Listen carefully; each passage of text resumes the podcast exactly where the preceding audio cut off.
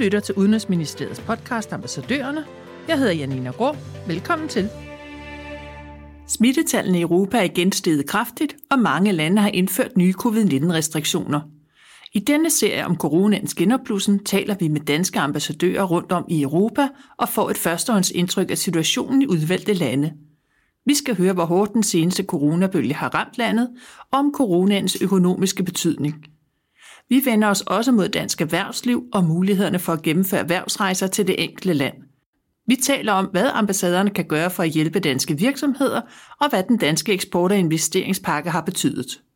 Sverige har ikke indført indrejseforbud for danske statsborgere og udlændinge med fast bopæl i Danmark, og det er derfor muligt at tage på erhvervsrejser til Sverige.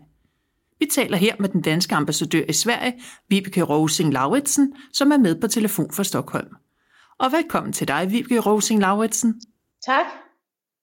Hvordan er situationen i Sverige i øjeblikket? Lige nu her befinder vi os lige midt i øh, den anden bølge. Jeg tror, at øh, myndighederne her i Sverige havde håbet, øh, på grund af den tilgang, man har haft til corona, at øh, man, Sverige ikke blev ramt så hårdt, men det gør Sverige. Og det har fået statsminister Stefan Löfven til at tale alvorligt til befolkningen om at passe på. Øh, han har sagt et par gange nu, hvordan vi opfører os nu her i Sverige har betydning for, hvilken jul vi kan holde. Kunne du komme lidt ind på, hvad der er for nogle restriktioner, der er indført i Sverige?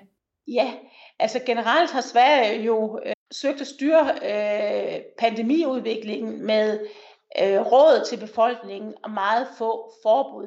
Det er den måde, det man normalt øh, regulerer på øh, her i Sverige, og det har befolkningen indtil videre taget godt imod. Men nu, hvor at anden bølge har ramt så hårdt, så har regeringen gået ind og lavet flere forbud.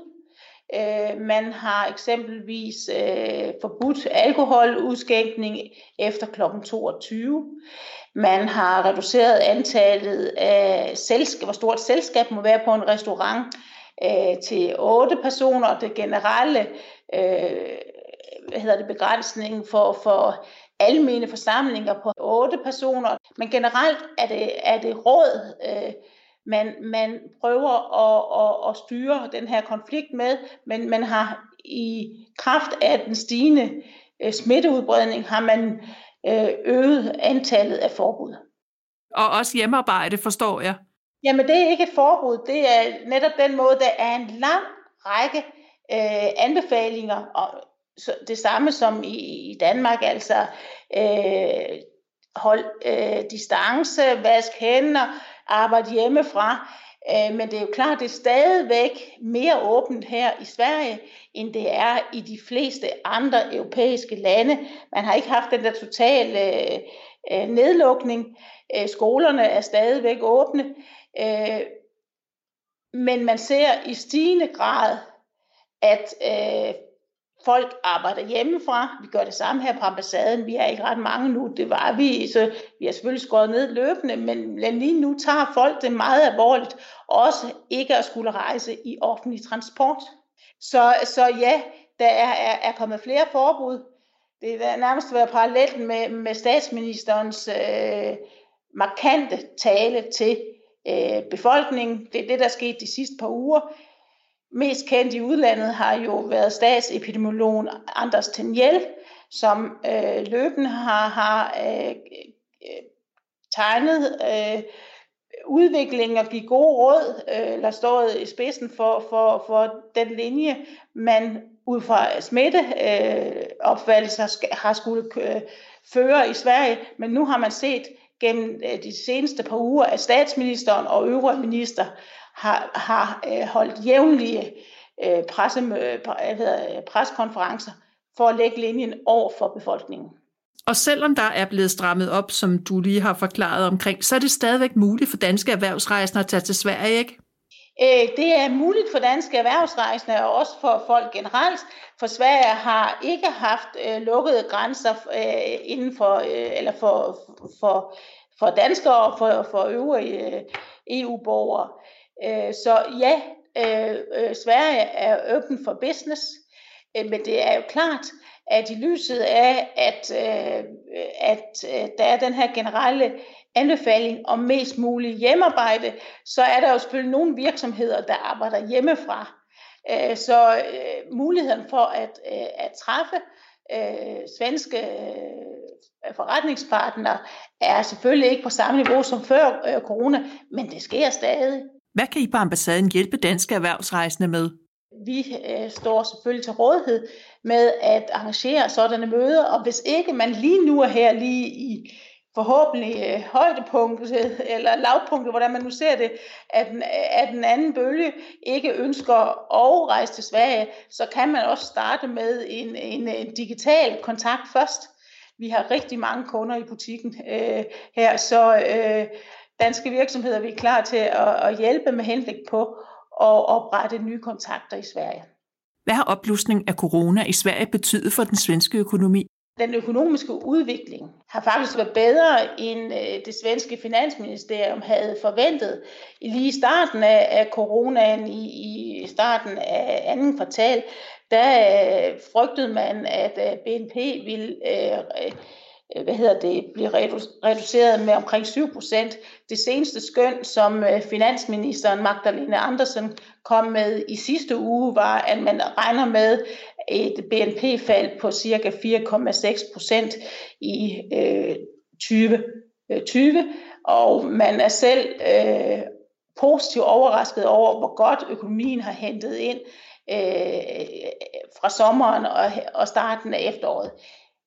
Det kan dog godt være, at tallet bliver en lille smule værre i lyset af, at man kan se på det seneste, at økonomien, den økonomiske aktivitet for forbrugere, eksempelvis man måler, hvor mange hvad hedder, restaurationsbookinger der er, hvor meget folk bevæger sig, kan man se, at, at svenskerne har begrænset deres aktivitet som følge af den stigende smittespredning.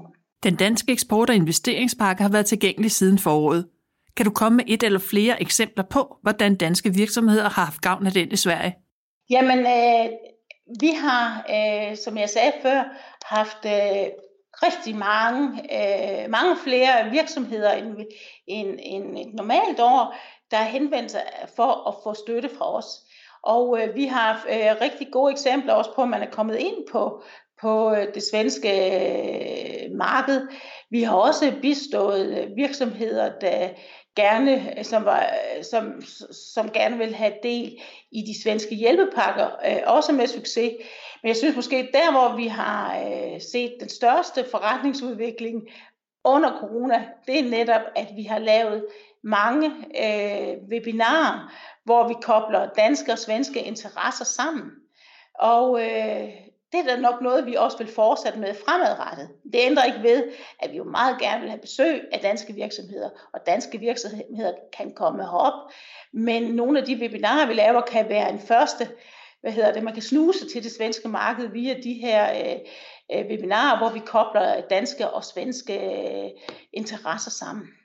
Vi havde for eksempel et her i forrige uge om, øh, altså om digitalisering af sundhedssektoren, hvor det var det, det svenske hvad hedder det, counterpart til K L, øh, som, som vi havde et samarbejde med, også den danske sundhedsstyrelse, om hvordan man kunne bruge, bedre kan bruge digitale processer i sundhedsvæsenet. Det er bare, jeg tror, vi har holdt i alt syvogtyve øh, seminarer siden, eller webinarer øh, siden øh, coronans start.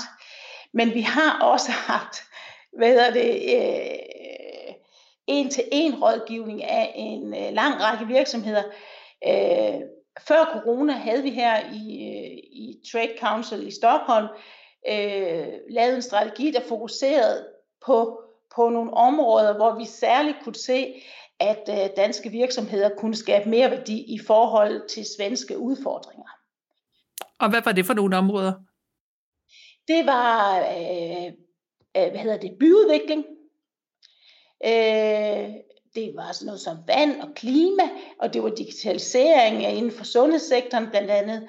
Og en af grunden til, at vi ser det som nogle, nogle særlige områder, danske virksomheder skal være opmærksom på, det er, at Sverige øh, har nok en af de stærkeste urbaniseringsgrader i Europa.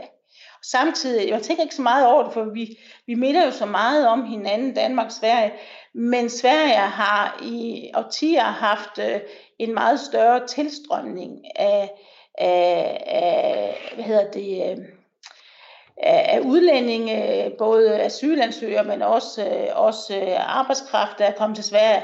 Som, det betyder, at Sveriges befolkning vokser meget mere end den danske. Altså, hvor, hvor Danmark vokser med en million fra øh, prognoserne fra to tusind til to tusind og halvtreds, så vokser Sverige med tre millioner. Og det betyder, at der bliver, altså når der så samtidig er en urbanisering, øh, så, er, så bliver der et utroligt stort pres på, på, på de store byområder. Og øh, der, der er virkelig behov for at tænke smart.